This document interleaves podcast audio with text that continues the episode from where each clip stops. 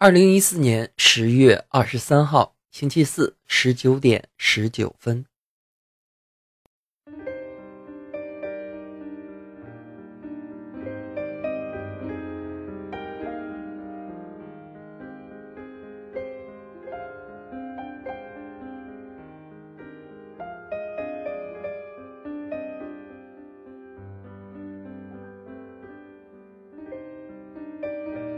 相遇在这个秋天，如同邂逅了一场秋雨。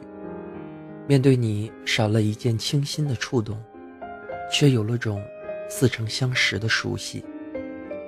你那双迷人的眼睛，如同夜空中最亮的星，直穿到我的心底，让我如何忘记？回忆略显有些沧桑，挥挥手。有多远？风从不会停下来思念。好想再陪你走一段。下个路口，会不会再说再见？从来没有人如此贴近我的心。总有许多许多话，想要说给你听。偶尔无心的伤害，全部都是为了爱。苍天都变成沧海，谁来成全爱？心会跟爱一起走，说好不分手。春风都换成秋雨，爱就爱到底。也许一切太完美，感觉像是在飞。原来快乐的感觉也可以有泪。所有的人都沉默。除了你和我，只要星星会出现，我的爱不变。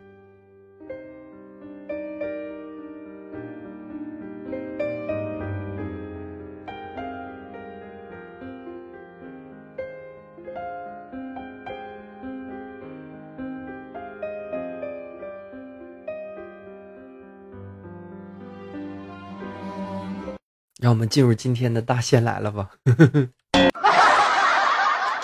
保持一个冷静的心态，OK 的。李大胖子这么能吃，究竟是为了什么？大神中秋只吃包子，为啥都是面馅的？鱼飞天天，嘘寒问暖，楠楠到底有多可爱？毛毛究竟是男是女？苗苗究竟有多美丽？静儿让少爷要为了大仙到处找，哎呀妈呀，最后还是没找到。大仙来了！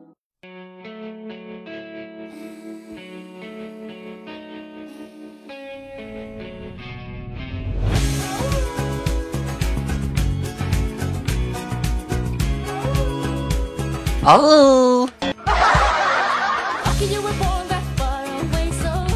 好的啊，亲爱的好朋友们，大家好啊！真诚的友谊来自不断的自我介绍，也是为了更好的彼此了解。您现在正在收听的是由村口一蹲和喜马拉雅电台一起为你带来的大仙来了。本期是第二季的第十二期，OK 的。如果说你喜欢我们的节目的话啊，有两种方式加入到我们的小村里来啊，一个是。通过加我们的群号三二八零九五四八四三二八零九五四八四。另一方面的话，可以加我们的微信公众平台，号码是 ck 六四七零 ck 六四七零。我在小村等着大家呢。哦耶！正所谓春困秋乏夏打盹儿，冬天冬眠。所以说呀，就现在啊，这个人啊，就容易困啊。我才不会承认，就是我这这，你就是啊，你老了，然后你就觉少了。哎，不对呀，那不是老了觉少吗？我这返老还童啊！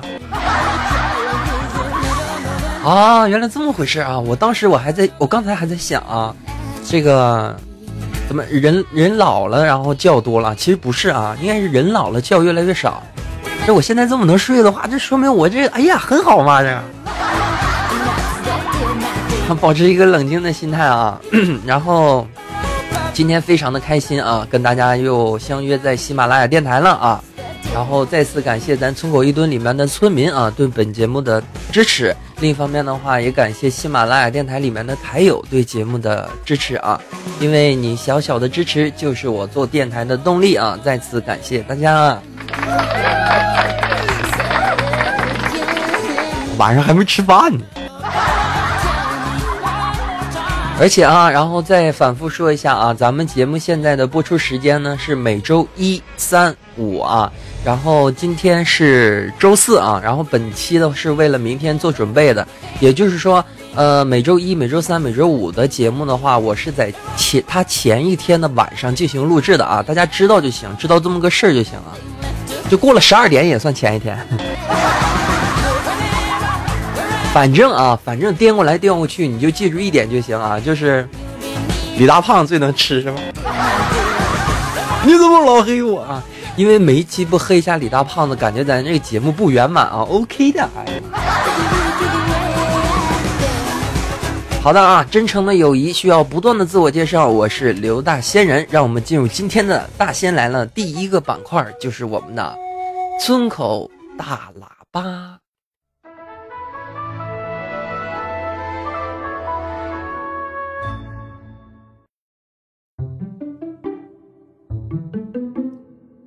国际惯例，打开浏览器。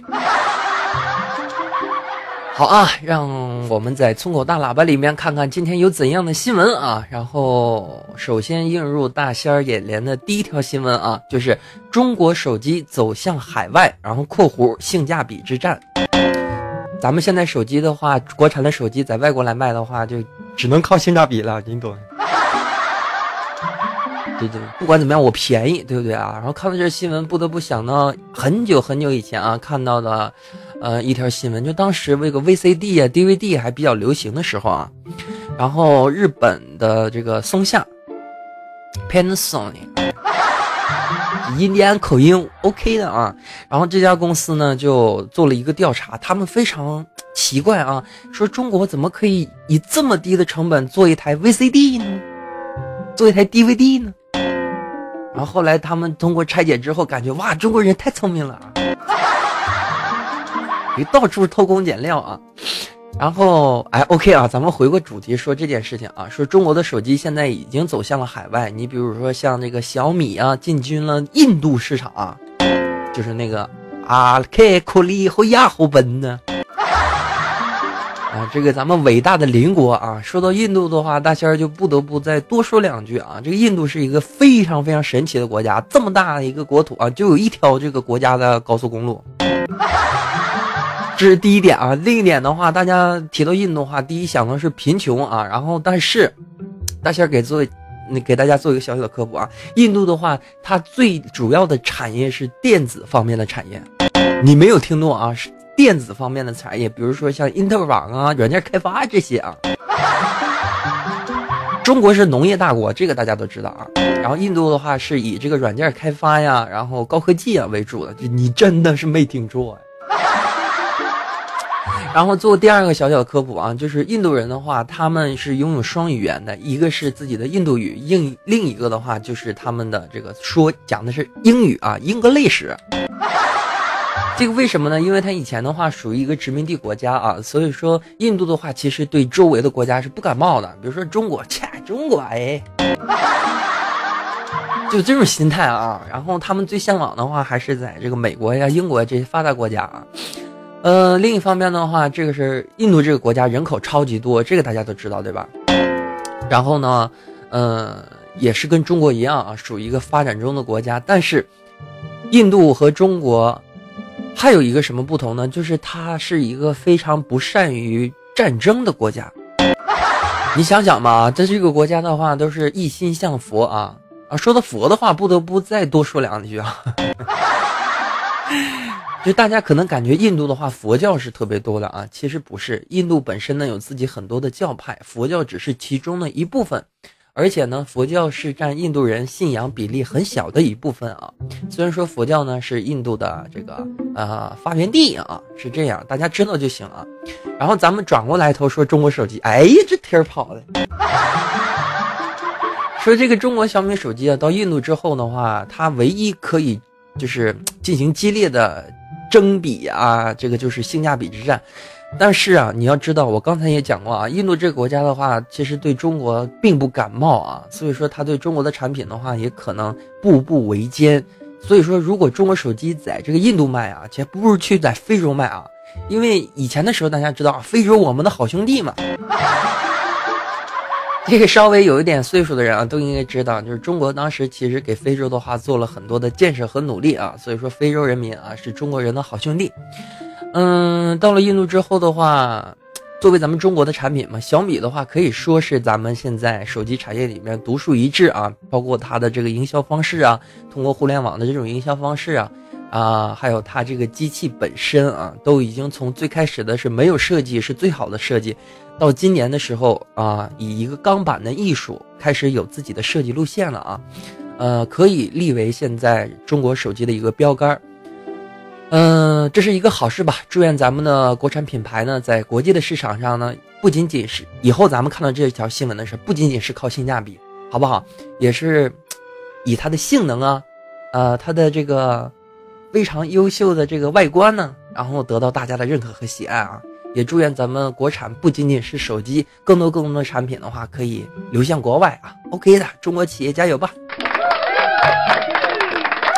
好的啊，接下来咱们来看第二条新闻啊，说河南二十，哎呀，这个太太残忍了。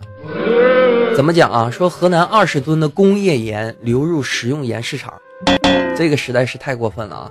大家都知道，工业盐的话是不可以用于食用的。你就像中国的这个地沟油的话，它这里大先做一个小小科普啊，其实地沟油不是说中国有，这个外国其实也有啊，但是唯一的区别就是。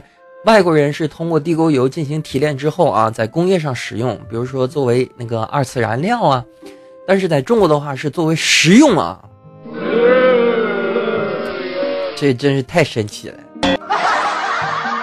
然后这个其实也是大同小异的事情啊，二十吨的盐，大家要知道盐的话，我们每次吃的时候每天都是按克算的啊，吃多少克的盐，这二十吨的这工业盐一旦流入市场当中的话。我们其实最伤害的还是中国人本身。中国人啊，就是我也是中国人嘛。咱们中国人啊，不缺乏脑筋啊，不缺乏经商的这个意识。大家都知道，世界上最聪明的人是哪里人？这个你可能保持沉默是吧？你可能觉得是啊，这个中国人啊，或者说觉得这个什么韩国人啊，或者说日本人比较好。No No No 啊！最精明的人是这个，我这一着急，犹太人啊。这个犹太人的话，他的经商啊，他的头脑啊，是因为他是一个流浪的民族啊，他的家乡都没了啊，耶路撒冷没有了啊，所以说他没有自己的祖国，没有自己的家乡，他没有土地，他只能啊在商言商。而且以前的时候啊，商并不是说一个非常高的阶段啊，就是在中国的古代就是这样。呃，小商贩啊，经商的话，他是比农更往下一层的，因为他是没有土地的才会去从商。现在的话，很多大企业家呀，包括中国改中国这个改革开放之后啊，富起来了一批人啊，然后大家才开始认识到啊，经商也是啊很很有档次的啊。你包括现在的那个，说到这儿啊，大家再多说一句啊。你就像以前的时候，像这个所谓的从艺者啊，在过去的话也是身份比较低微的。现在的话呢，这从艺者呢也开始，啊就明星啊、大腕这些，你更懂了啊，挣的更多是吧？所以说，我又想起前一期的那句话啊，这坑挖的啊。怎么讲啊？就时代在进步啊，不同的事情放在不同的时间会有不同的效果。所以说，大家呀，一定要自己独立思考的这个想法。另一方面的话，一定要有。呃，对于时局啊，自己要有一定的把握啊。记得多看新闻是有好处的。你要不看新闻，你就听大仙来了，最起码你可以知道大概一些事情，是吧？OK 的啊。好的啊，转过头来，咱们再继续来批判这件事情。说河南的这个二十多吨的这个工业盐啊，流入到食用盐的市场，它首先坑害的不仅仅是中国人本身，另一方面的话是对，不是不仅仅对身体的伤害啊，另一方面的话是国民对于这个。我们自己国人的一份伤心啊！大家现在已经开始信任度越来越低了。比如说你住在楼房的话，你可能连你这个楼上是谁，大仙就这么问啊。就是你楼上的话他是谁，你可能都不知道；楼下是谁，或者对门是谁，都已经不知道了。人和人已经开始心隔得越来越远，但是越来越多的这种新闻呢映入到我们的眼眼帘啊，并且这种事实摆在这里，不得不让大家开始越来越对人有更多的防备之心啊。所以说，伤了身体，咱们可以用病医；伤了咱们的心的话，这是是无药可医了啊。好的啊，喜闻乐见。进入下条新闻啊，说合肥的鸟巢，这是个鸟巢啊。这就有呃，先把标题念完啊。说合肥的一个鸟巢啊，耗资两亿元，开建了四年，然后仍未进行开放，就没建设完啊。这是一方面，另一方面的话，这个鸟巢真是个鸟巢啊。这什么鸟盖的嘛？这个鸟的话也不是一般的鸟啊，因为单从这个图片上来看的话，就是。反正我可能我对艺术不行啊，我觉得是，好像一堆火柴棍打的。这个大家有时间的时候可以看一看这个图片啊。咱先不论这件事情啊的好坏，咱就说，呃，国家掏出来两亿元啊，然后在合肥，合肥政府吧，哎，反正说出来也无所谓啊。就合肥这个地方啊，他掏出来两亿元建一个这么个东西，你建了四年，耗资两亿元，其中的钱到哪了？大家心知肚明。我感觉咱这节目要出事儿。然后啊，再单独提这个建设的这个建筑物啊，真的毫无美感，真的是毫无美感。如果说你看了北京的鸟巢之后，你觉得哎呀一般般吧，是吧？啊，或者有时候哎，我们国人的骄傲非常好看。你到时候你再看看这合肥的鸟巢啊，我不是黑的，只要是正常人看到这个建筑的话，估计跟我一样的心情吧。我不知道啊，大家的税金就像上一期啊上一期所讲的啊，我们其实每个人都是消费者，每个人都是纳税者，国家拿着我们的税金盖个这么个东西，然后耗资了两亿元，这是多少人的税金？然后开做了四年仍未开放，这是一点。另一点的话，你建这么个难看的东西干什么？干什么？干什么？好的，不看了啊，反正这也是一个相对敏感的一个问题，咱就不提了啊，反正提的也差不多。进入下一条新闻啊，还是这个关于苹果的啊，说 iPhone 六 Plus 啊，大无可大啊，给人的感觉是什么呢？就像你遇见了你的初恋前女友，然后呢（括弧啊）是变胖了。哎呀，这个标题写的实在是太胖了啊！说，如果说 iPhone 六 Plus 啊是一个你变胖了的前女友。那么我只想说啊，这个三星系列手机的话，那真的是哎呀，李大胖子吗？真的，这有时间的时候啊，我现在啊就是联系不上啊，等以后有机会联系上的时候，一定要给李大胖子做一个广告啊，代言一部手机，就是无限的胖，无限的好，能不能别黑我？iPhone 六 Plus 这款手机的话，现在已经开始开放销售了啊！相信很多朋友呢，已经在第一手的时间拿到了这部手机啊。呃，我的朋友的话也是买了这部手机，然后看了一下，怎么说呢？就那么回事儿呗。呃，大屏的话是它的一个很大的优势啊，并且以前大仙儿也反复的强调。呃，大屏手机的话，肯定会逐渐、逐渐的。虽然说现在苹果包括很多厂商啊，反复的强调平板不会退出市场，不会因为大屏手机退出市场。但 iPhone 六 Plus 已经出来的话，那么我敢预测啊，它下一个下一代，就 iPhone 七 Plus、八 Plus、九 Plus，肯定会越来越大啊。慢慢的话，这个平板肯定会消失它的市场，这是第一点啊。另一点的话，这个手机的话。它不是有这个所谓的弯曲门吗？我朋友也拿来试一下啊，当然不是像视频里那玩命的掰啊，谁有病啊？也我拿在手里也试了一下啊，不至于说这么脆弱啊，大家可以放心的进行购买。而且说，呃，在网上看的图片啊，包括官网图片，已经是拍的最漂亮了，对吧？就是感觉呢还是很一般，但是苹果的东西就是这样啊，你不拿在手里，你永远不知道它究竟有多美啊。我感觉像在做广告呢。哎下一话题。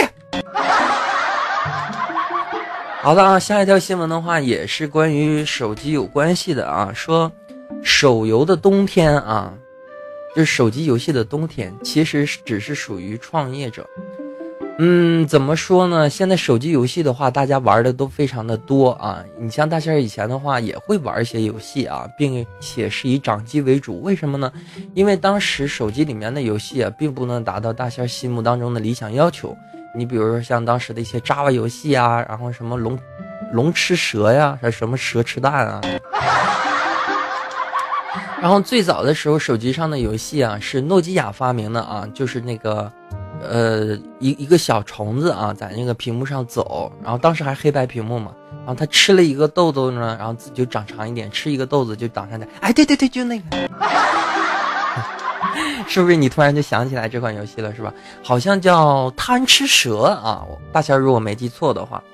然后后来的话，手机游戏也在不断的更新啊，比如说像后来出的这个第一部彩屏手机啊，叫三星三星 T 幺零八，就最早翻盖然后彩屏手机，里面就有很多呃游戏挺震撼到我啊，比如说有一个宠物类的游戏啊，比如说像很像开罗养小宠物的那种，就养小猫的。啊，还有一个飞行这个飞机的游戏啊，像这个一九四五那种感觉。虽然说，嗯，由于当时的机器性能问题啊，等等等等啊，它玩的不是很利索啊，玩的不是很容易，呃，很不容易啊，一帧一帧的那种感觉啊，有卡顿的感觉，但是还是很震撼。嗯，后来的话，就是随着任天堂的啊 Game Boy 系列出来之后啊，呃，开始玩掌机游戏啊，然后就是 PSP 啊、3DS 啊这些开始玩这些。那随着手机的性能呢与日与日的剧增，手机里面的游戏呢也开始慢慢的提高自己的素质啊，并且里面有很多的模拟器啊。你可能不知道什么是模拟器啊，呃，有些朋友知道，有些朋友不知道。大仙做一下小小的科普啊。所谓这个模拟器的话，就是可以模仿其他的游戏平台，比如说我们小时候玩的这个超级玛丽啊，也就顶蘑菇的话，就是所谓的 NFC 啊啊。这个游戏平台，然后它的话可以在手机上进行模拟，也就是说你在手机上可以玩到采蘑菇啊，就是这样。然后游戏平那个模拟平台的话也非常的多啊，包括像 3DS、PSP 都可以进行模拟，可见它的这个手机的性能啊已经不是一个问题了。而且说它像很多的周边呢，比如说像手机配送的一些游戏手柄啊，呃，还有这个呃，就是很多。比较独特的游戏吧，针对触摸进行优化的游戏啊，而且像像塔防啊这些啊，大仙其实也非常喜欢，所以玩的也会非常的多。嗯，与之而来的话，就出现了一个问题了，哎，就出现一个问题了，什么问题呢？就是大家呀做手机游戏的话，最重要的还是为了挣钱，对不对？所以说呢，嗯，游戏只要想挣钱啊，单机是永远不可能的。就是只能做成是网游啊，大家进行充值啊或购买里面的物品啊，进行一个游戏才能得到这个利润的收入。所以说呢，呃，与之带来了就很多很多的这个国产的游戏厂商啊，很多都是从 Java 这个代码这些成员开始转战到安卓啊或者这个那个苹果的手机上的游戏进行制作和开发。所以说呢，游戏质量大公司小公司也是参差不齐。作为一款游戏啊，不管说它的平台是什么。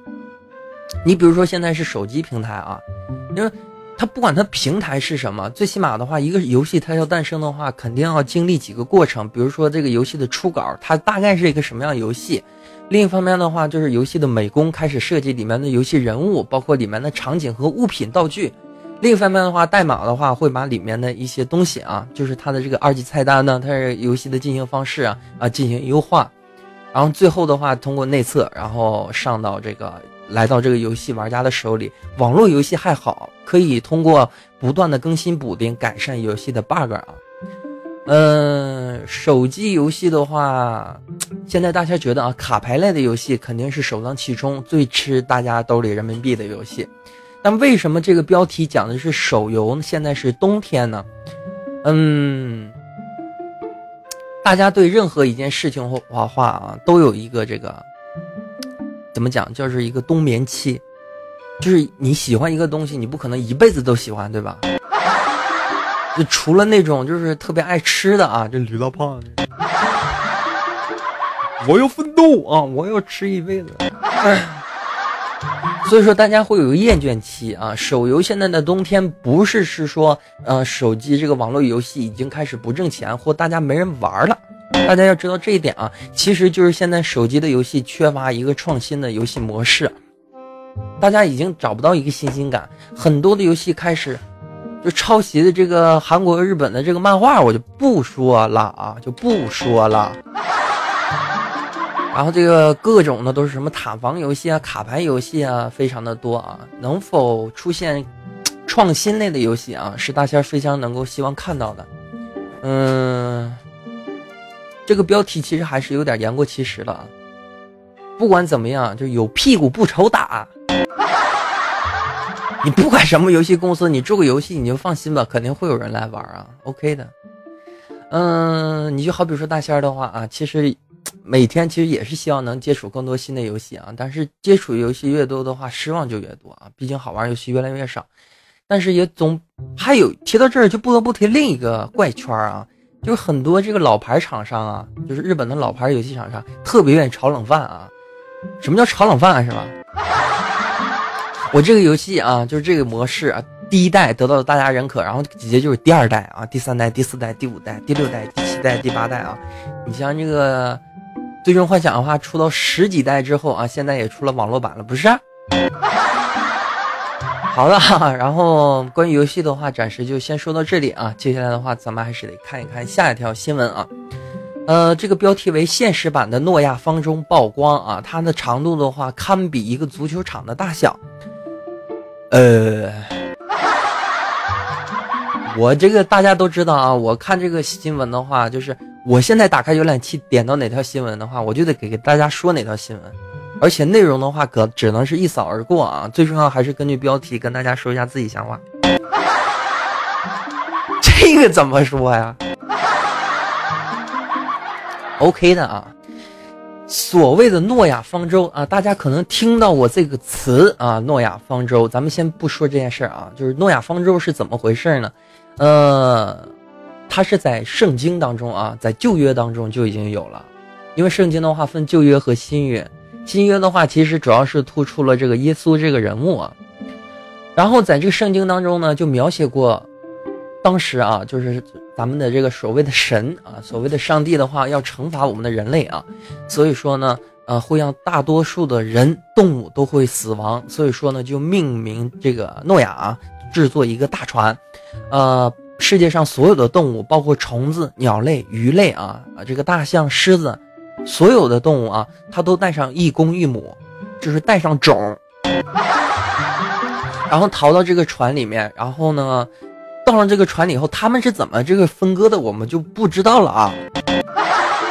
就是他们怎么隔间，比如说，哎，我隔壁是头狮子啊，我旁边是个乌龟，李大胖子坐中间。这个就不知道了啊，但是最重要的是什么呢？真的是天降大水啊，然后地球上很多的生物都已经进行灭绝了，然后呢，随后呢，就是诺亚方舟的话也是一个生命之船啊，其中很多的动物呢也保存下来了，并且一公一母的话可以进行繁殖和繁衍后代，这是当时圣经里面的一个小小的故事。但是现实版的诺亚方舟的话，我觉得它更多里面是一种炒作的方式吧，因为你看这张图片啊，它这个水就非常的浅。这船肯定是动不了啊！另一方面的话，它盖一个这么大的船，我相信，可能以后会变成一个什么呃参观性的旅馆啊，然后供大家进行去旅游啊，促进当地旅游业之类的这种东西吧。所以说，关于这个标题呢，大仙儿也是简单给大家讲讲啊，什么是诺亚方舟，包括它在圣经里面的故事啊，然后简单呢就是这样的。另一方面的话，大仙儿也给大家做一个小小的科普啊，什么呢？就是说，诺亚方舟啊，其实真的也许会有，因为在早些的时候，大仙儿看过一条新闻啊，说在一个一个冰川上啊，北极还是南极忘掉了，说看到了一个类似于长条的大型船，但是由于现在的科技水平。人类现在还无法进行涉足啊，但是通过这个远程的卫星拍照，已经可以看到这里面有一个东西，像是一条大船，但是为什么会被冰封冰封起来啊？所以说很多的这个神学论呢，包括科学家呀，呃，就搞野史的这些啊，就开始分析，这有可能就是当时的诺亚方舟。其实人的思路啊，可以更 扩散的来想啊，当时的这个大洪水，可不可能是，因为看过以前就不是看过啊，就听过大仙儿以前白话的啊，都知道大仙儿有一期专门讲过，就是就是特别扯淡的一期啊，就是什么外星人啊，包括一些东西，就提到过啊，就是在中国的话，在古上古时期就有过一次大洪水。这洪水指的是什么？大禹治水，这个大家都知道吧？这个其实并不好笑啊。大禹治水一方面，另一方面的话，女娲补天为的是什么？因为也是天降水，这是中国的神话部分，上古神话。然后圣经的话，其实就是欧美国家的上古神话，也是有一场关于大洪水的事情。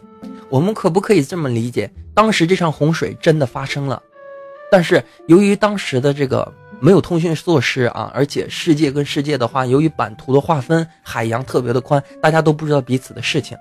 但是这个洪水的促使人，当时所谓的神，是不是就是所谓的外星人呢？他制造成了这场大灾难。因为大仙以前说过啊，地球上可这些生物很有可能是外星人的一个生物的实验室。好吧，既然说把这个坑挖出来，咱就继续来往下讲啊。然后如果说这个实验室当中有很多生物是不满于他们的要求的，或者已经破坏了他们所所计划的这个生态圈的时候，它肯定会进行一个抹消的计划。这个洪水的话，是不是就是一个抹消的计划呢？所以说啊，很多的事情大家要有自己的思考方式啊。然后通过这个简简单单的诺亚方舟，大侠也是说了不少。OK 的呀。你天天别这么白我行不行？不行。好的，看下一条新闻啊，说这个花里胡哨靠边站，当下流行极简黑白配啊，黑白配。这是一个相信啊，是一个关于时尚的女性话题啊，就是其实这么说吧，自古至今，你包括说。不管时代潮流怎么去变，比如说今年流行棕色呀，或者说流行粉色啊，黑白色是永远不会被淘汰的。真的，大家可以去自我尝试一下啊。比如说一身黑，显得就是特别的庄严和注目啊；一身白的话，那更可爱。你如果在大街上看到一个女孩穿的一身白啊，就先不管这个女孩长得丑俊啊。一身白的话，肯定会非常的扎眼啊！你不会觉得哎，这个人好土好俗啊？但是我要没记错的，而且说黑白有自己独特的效果，黑色的话显瘦，对吧？我没说错吧？所以说啊，黑色和白色的话啊，这是两种，不光是在服装上啊，还是在其他的艺术领域里面，它是一个永远不会被呃。淘汰掉的一种颜色啊，一个相反的颜色。另呃，大仙儿在这里也说一下吧。另一个非常有鲜明对比的颜色就是黄色和蓝色啊，非常的有鲜明的对比。大家可以到时候自己试一试，比如说把蓝色的颜料和黄色的颜料混合在一起画一幅画啊，随便画什么都行，你就会感觉视觉的冲击力会非常强。然后再有就是黑白的话，大仙儿想到了熊猫啊。然后熊猫最大的欣慰啊，是可以拍一张彩色照片可以的。为什么？手里拿个竹子呗，是吧？就大家知道是彩色的，对吧？OK 的啊，嗯，然后咱们来看看下一条新闻啊，也是一个喜闻乐见的事情啊，讲的是什么呢？说一个九零后的少女啊，扮一个七十岁的老太太拍婚纱照，然后吓跑了自己的男朋友。呃，大概是怎么回事呢？啊，说这个在深圳啊，有一对这个九零后的这个小情侣啊，准备是要结婚拍婚纱照。这个女生呢，就突发奇想啊，把自己打扮成了一个这个呃很老态的这种感觉，画上皱纹啊，然后染上白头发呀。其实她这个心理还是可以理解的。为什么这么讲？就是呃，如果现在我们就长寿一下，跟你过一辈子啊，我们变老的感觉。然后这是一个多么美好的一件事情啊！无奈这个小伙子啊，这个不买账啊，然后一气之下就跑路了啊，然后留下这个你看她这个化妆化的啊，像一个老太太。其实从这个她的这个皮肤的这个质感，你看看大仙儿用词，皮肤质感，明显可以看出来这是一个这个非常年轻的女孩啊。女孩的想法没有错，男生不喜欢的话，这也是他的一个自由。结婚照这个东西啊，哎，我现在也没法另加评论，是吧？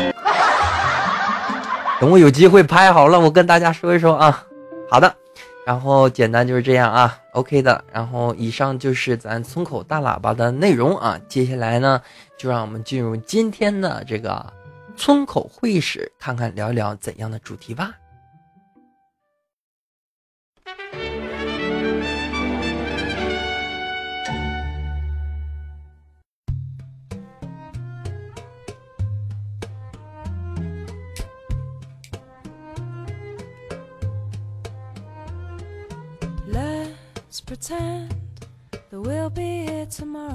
啊，亲爱的朋友们，大家好啊！真诚的友谊来自不断的自我介绍，也是为了更好的彼此了解。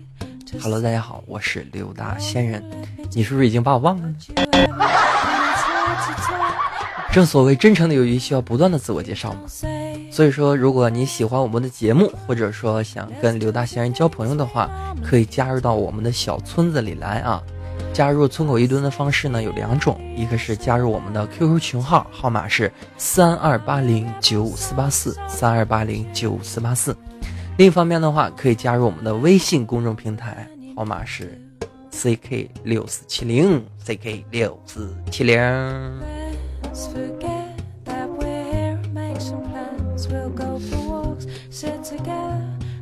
今天咱们村口会议室跟大家聊一个什么主题呢？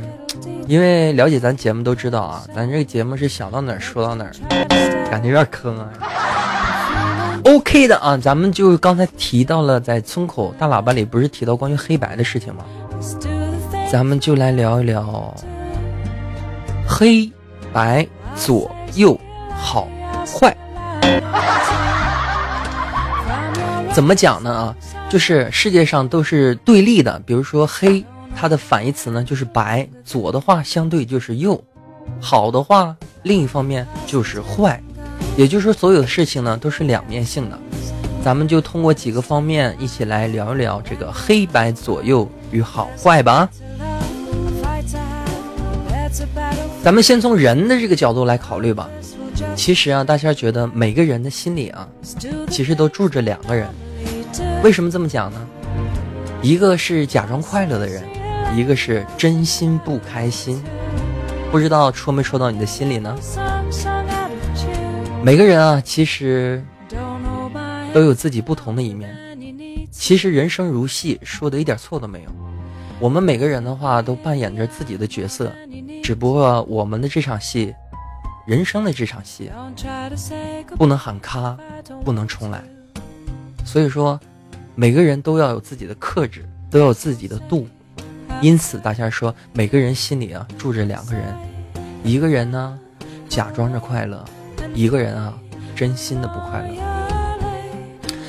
如果说眼睛是心灵的窗户啊，那么心，我们每个人的心，我们经常都会提到这个词啊，你可长点心吧。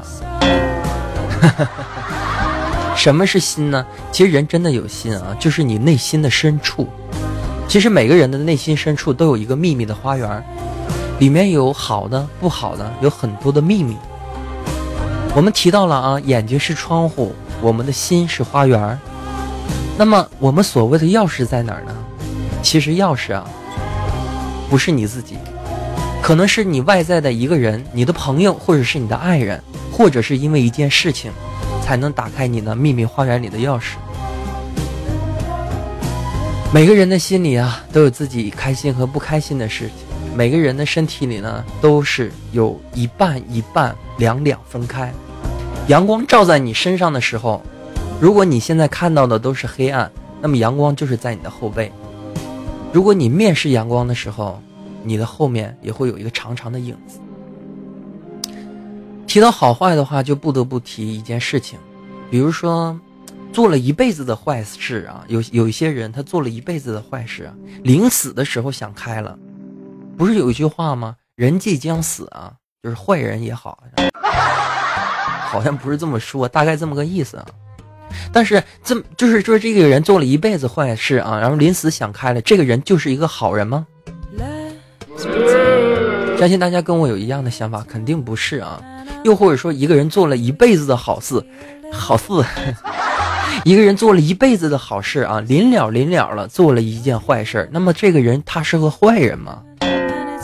我们也不能妄加的评论啊。所以说，区分一个人的好坏的话，不能从单独的一个方面来进行评判，我们应该整体的来讲，整体的来说，这个人好事做得多还是坏事做得多。所以说，不要轻易的去评论别人的好与坏，不要去评论别人产品的好坏。我突然就想起了，咱们就是人这个方面是一个很敏感的话题啊。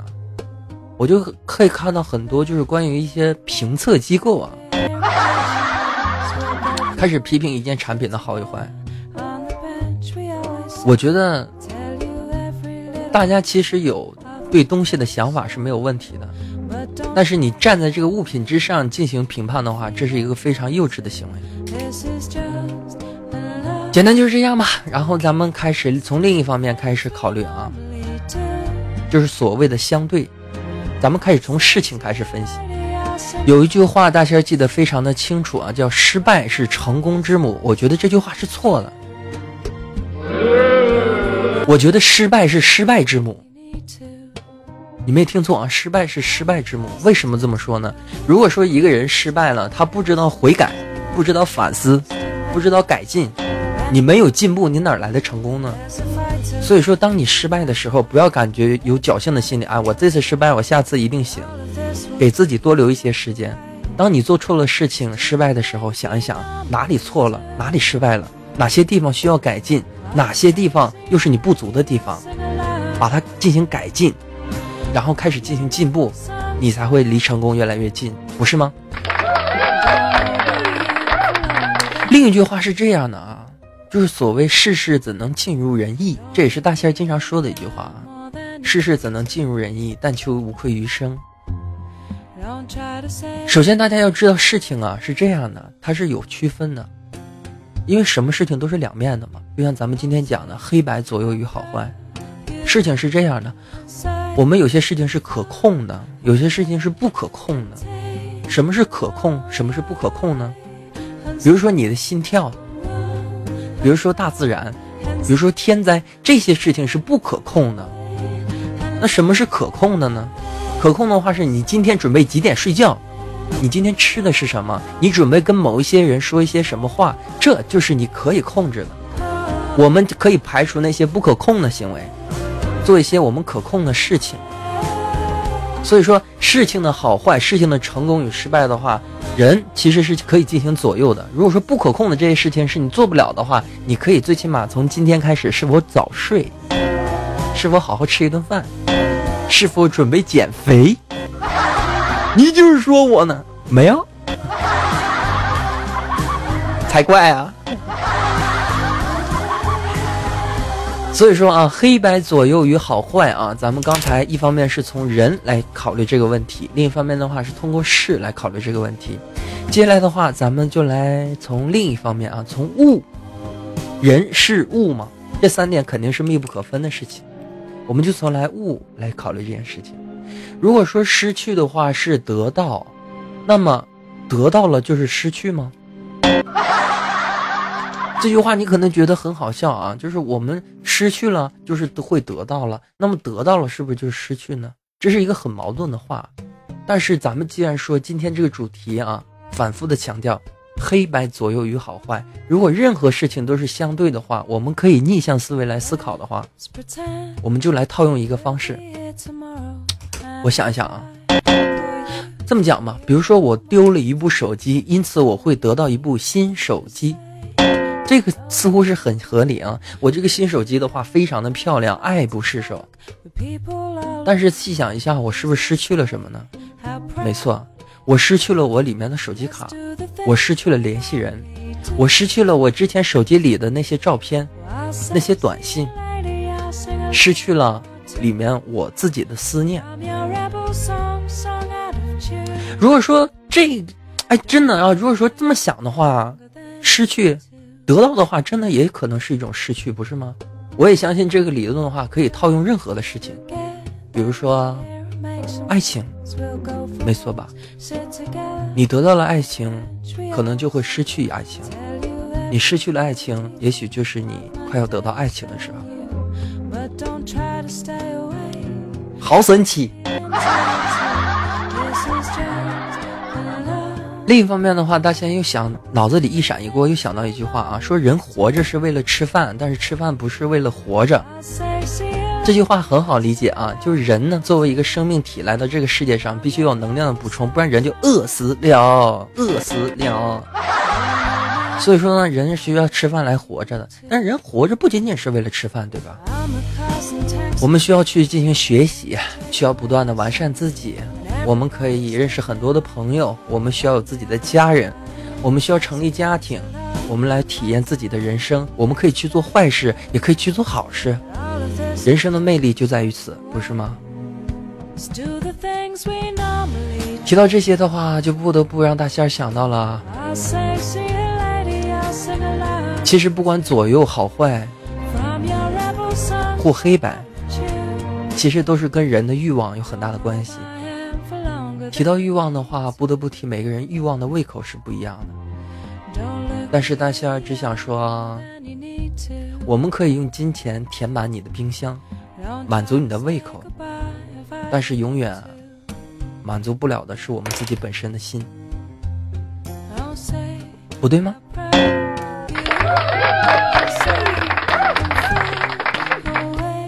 好的啊，然后咱们今天的村口会议室呢，简单说了一下啊，其实就是所谓的相对的问题，没有什么绝对。你这个人绝对是个好人。如果说有人再听到这句话，你可以进行反驳啊，这是一个开玩笑的事情。这个人绝对是个坏人，不要相信绝对这句话。事情总是在变的，然后还是反复的强调。希望大家，咱们村里的村民也好啊，电台里的台友也好，无论遇到什么事情的时候，永远要记着有自己独立思考的能力，要把握每件事情的好与坏。你是可以掌控你自己的，好还是坏，黑还是白，左边还是右边，都取决于你自己。OK 的，然后这就是咱们村口会议室的内容。黑白左右与好坏。好的啊，接下来的话，让我们进入今天的村口大字报。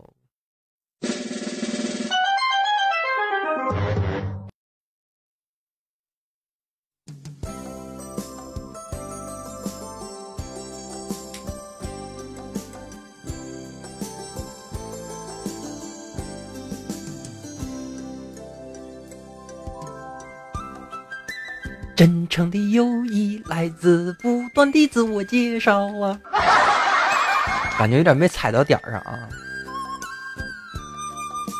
真诚的友谊来自不断不断的自我介绍。哎，好了，真诚的友谊来自不断的自我介绍，也是为了更好的彼此了解。Hello，大家好，我是柳大仙人啊。嗯，还是之前的那些话。如果说你喜欢我们电台的节目，或者想跟刘大先生交朋友的话啊，可以加入我们的村口一吨的里来啊，成为我们村口一吨里的一份子啊。然后加入的方式有两种，一个是我们村口一吨的群号，号码是三二八零九五四八四三二八零九五四八四。另一方面的话，可以加入我们的微信公众平台，号码是 ck 六四七零 ck 六四七零 OK 的。然后呢，在节目临近尾声的时候，也是再次说一下啊，咱现在大仙来了呢，是每周一、三、五进行播出啊，并且更新的时间呢是在前一天的晚上。比如说，咱这个周五这一期啊，就是我在星期四的时候的晚上进行更新的啊，大家知道这么一件事情就行了。如果说你着急听，你可以星期四就能听到星期五的节目，是吗？然后周六周日干嘛呢？是这样的啊，然后也非常感谢斗鱼直播这个平台啊，然后到时候在那边会做游戏的直播，星期六的时候呢会做我的世界啊，然后星期天的时候会做英雄联盟，呃，希望大家如果对这两款游戏有兴趣的话，可以到时候去看一看啊。然后也是再次感谢咱村口一吨里面所有村民对大仙来了这个节目的支持，然后也非常感谢喜马拉雅电台里面的台友啊。然后还有这个里面的编辑啊，对大仙来了这个节目也是的支持啊。然后愿祝愿我们的节目越来越好，尽尽力吧啊！正所谓实力一般，能力有限啊，不敢说我自己说的有多好，或者说你听到我这东西能学到什么。第一呢，大仙不是正理正理八经的。就真正做电台的啊，大家其实也听过很多其他朋友啊，他们是正规的，从这个学校毕业的话，他的谈吐、他的言辞啊，他的这个音乐啊，肯定更顺畅、更好一些啊。然后手里有稿子的话啊，可能会更方便一点。然后咱这个节目的话，就就反正就这样了。好的啊，然后真诚的友谊来自不断的自我介绍，也是为了更好的彼此了解啊。这就是本期大仙来了的所有内容啊。本期是第二季的第十二期，再次感谢您的收听，让我们周一再见，拜拜。大仙来。